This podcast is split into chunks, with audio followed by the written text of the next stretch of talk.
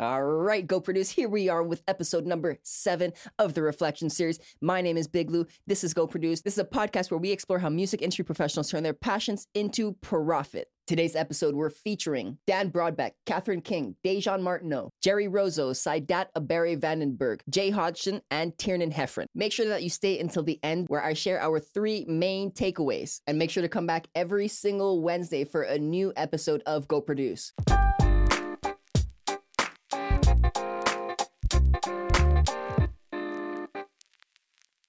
This is Go Produce, turning that passion to profit. This is for those of you who think you got it and want it. Music industry professionals, I'm talking to you. This is the Go Produce podcast. My name is Big Lou. Do you ever wonder how some people make really good music, but other people make really bad music? And then at the same time, the person next to you has a completely different opinion on the different song styles that you like. But let me ask you, what makes a good song? What do you think? Go ahead, let us know in the comments. Music professor Jay Hodgson at the University of Western Ontario tells us what his opinion is on what makes a song good. The very first thing I teach my students is a quote by Claude Debussy, where he says, "Pleasure is the law. You know, theory is for weaklings." I think a lot of and I think a lot about why we have this emphasis on the technical in teaching this, partially because we're modeling hearing, but it's really the gear is based on models of hearing. So we use language from that area. So when we talk about 440 hertz, let's say, that feels different than saying pluck that string right there. But it's the same thing. These are musical instruments, and they are used to enact a kind of creativity. And Phil Ramone, I think, put it best when he sort of said, I remember it was at an Art of Record production conference, and he was being interviewed, and he said, if you put 4 or 5 different people behind the same console in the same environment with the same musicians, they're going to produce 4 or 5 totally different sounding things. Mm-hmm. I mean, it's like, and I think about this. So when I teach production to graduate students, because they're a little further along and they can think about creativity, I'll often give them books about art written by artists, because rarely do they get bogged down in this assumption that you have to understand how your brushes were manufactured in order to create great art. And so I think it's a little bit of reassurance. I think that, in the absence of feedback from an industry, over time, you'll find a lot of young people are obsessed with the technique, because it's reassuring to think if I bus off my reverb and if I high pass the reverb and I do this checklist, then I've done a good piece of work. Right. If I have this technical checklist, I've done good work. And then over time, you just work and you realize sometimes that shitty mic that costs 75 cents, from your older brother, gets a great vocal sound off this one vocalist in this one room, and you become far less interested in the technical. Ultimately, pleasure's the law. Theory is for weaklings. The song just needs to feel good to the consumer. That's it. The artist and the engineer are now tasked to make this song feel good for their targeted consumer. Theory can definitely be used to make this process more effective, but it is not required. Once you get into the routine of actually making songs, you will get a better feel for how to make your music pleasurable. How are you going to approach your songwriting? This is how Catherine King does hers. I'm also somebody that appreciates the writing and the rewriting process. So there is something to be said for sitting down and laboring something out over an idea. Something may have inspired me during the day, because the music comes from a faith base. If I've heard a message in church, if I've heard a preacher or seen something on social media that has inspired me, I can sit down and labor over that point and, spend days or weeks creating that way. And so really my process is probably split between those two things, but I prefer the sense of the organic download, because for me, that carries an authenticity for me. And, right. And that's not a judgment on other people's process. Yeah. I will never be somebody who could just crank out a song as a product because, hey, this is a great song idea and I'm just going to write it. It has to come from something personal. So are you more of a sit down and pump out an idea because it's time to do work, or organic downloads kind of person? Maybe a little bit of a mix of both. I have to agree with Catherine that there isn't anything quite like writing to something when you do actually find that inspiration. But I would also like to say that you can take it a step further and go out there and find your inspiration. You can literally find it anywhere. If you struggle with finding inspiration, here's a tip that I've used in order to accelerate how I find mine. I write my journal daily, and I don't write about music per se. I just write a summary of my day, what my thoughts are, what I've done, how I processed it all, and how I felt throughout it. Highlighting any part of your day and reflecting on this will allow you to find moments of inspiration. There are lots of other tricks that I use as well, but this is just one simple trick that I find works. The act of actually writing will help you when you're writing songs. Jerry Rozo shares more on this. I think that as an artist, you cannot stop writing. Like, the writing process needs to be constant and consistent, because the more you write, the better you get at it and the best material comes out. So if you just write 2 songs and you just stop, then you're not using your talent as a creative person to develop everything and push the best that can come out of you. I think that if you just have 1 song or 2 songs, it's not as good as if you had 20 songs and you pick the best 2.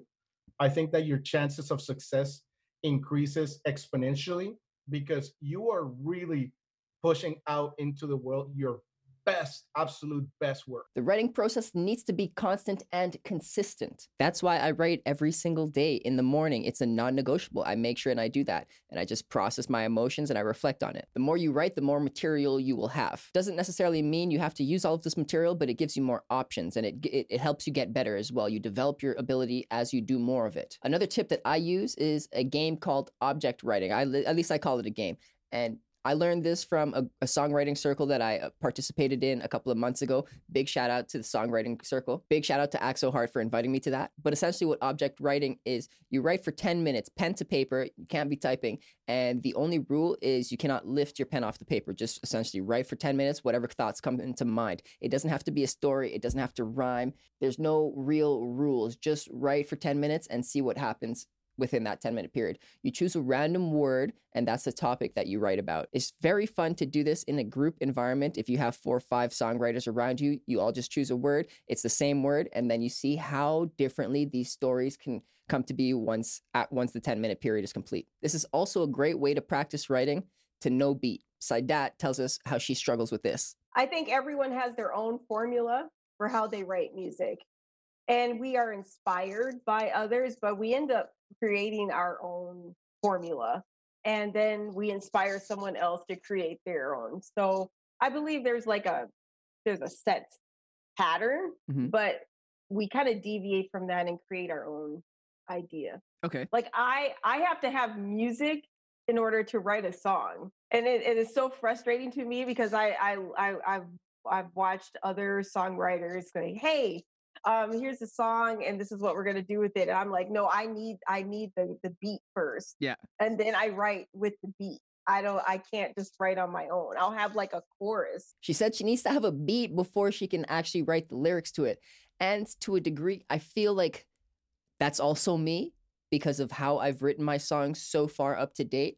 However, I do think that there's a little bit of flexibility in terms of writing something and then creating a beat around it. I haven't gotten to that yet, but the object writing has definitely helped me get to this point. If you do need that beat for inspiration right now, you can go to several different websites, find a couple of different beats, make sure that you're not just ripping it off the internet, make sure that you're actually giving the producer whatever they need in return, whether it's just recognition or actually some money if you're trying to release them. But if you're just trying to practice and just write on something, you could just listen to something and then just write your lyrics to it. It's a very simple way and a very easy way and a very cheap way to start practicing. Say you finally find your beat, but now you encounter writer's block. Of course, just your luck, right? What are you going to do now? Dejan Martineau shares with us how he deals with writer's block. That's where having formulas really helps.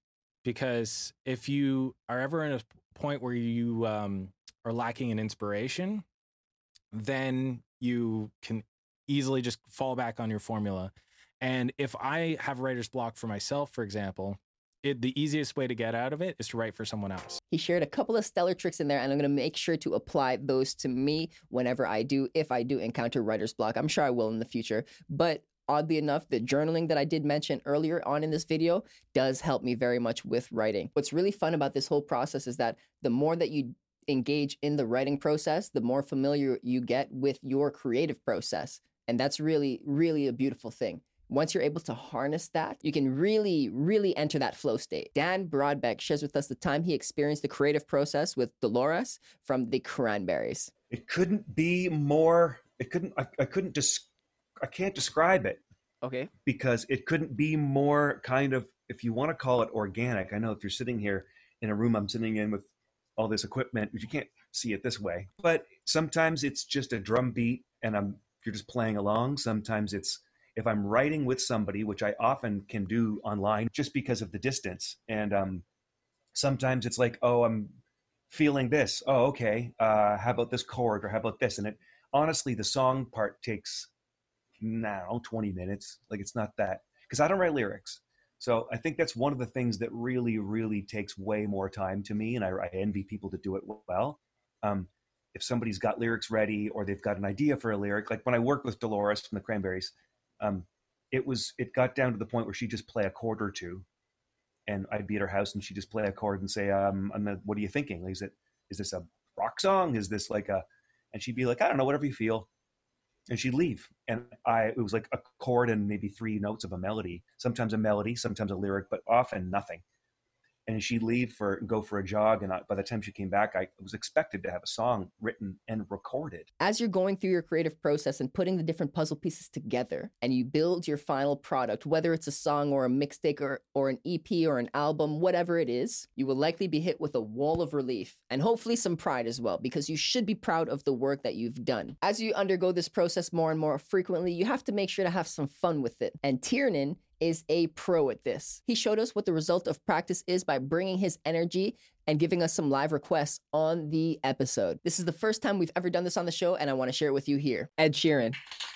I'm gonna pick up the pieces and build Lego hearts.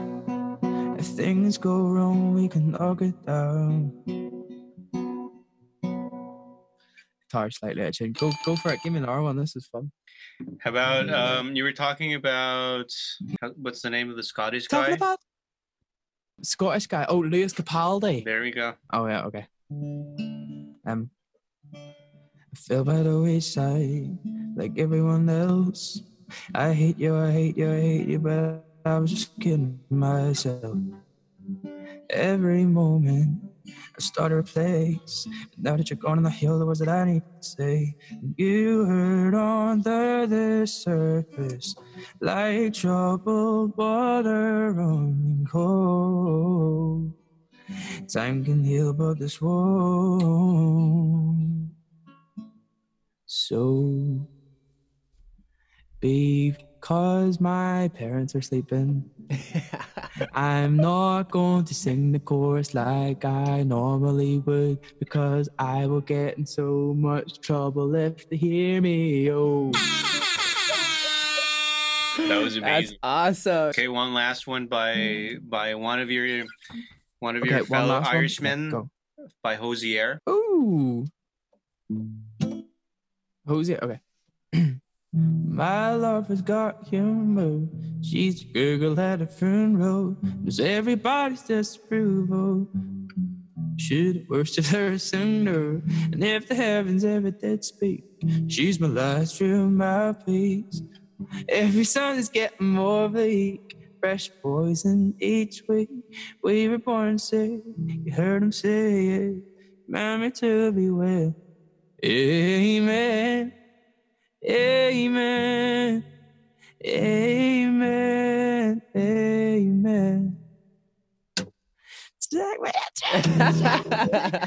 Goes in. That's awesome. Thank you for doing that. Always fantastic energy from this lad. I would definitely recommend checking him out. His name, once again, is Tiernan Heffron. He's got that drive, and he's obviously very talented. Yeah, that brings us to the three main takeaways for the episode. That was a lot of movement, a lot of gestures there. I feel like it was kind of awkward, but whatever. Three main takeaways. Takeaway number one, make sure the music feels good. If it doesn't feel good to you, then it probably doesn't feel good to the people that you made the music for. Takeaway number two, make sure you prioritize writing. Write out your ideas. Write in a journal, write a verse every day, write with friends, write out random words, read a dictionary, just write. Takeaway number three, beat writer's block by writing for someone else. And the win here is if they don't end up liking what you wrote for them, but you still like it, you could use it for you. With all of that out of the way, next week, we're going to be diving into our conversations that we've had with people from TV, from radio, from apps, and educators. It's kind of hard to categorize them all together, but they are all very important. They are integral parts of the music industry. I'm super excited to get into that. This will be our final episode for the Reflection Series. That will be episode number 8. That is next week. Following that, we will have season 4 underway, and you can expect that in 2 weeks' time. That'll be coming out mid-June.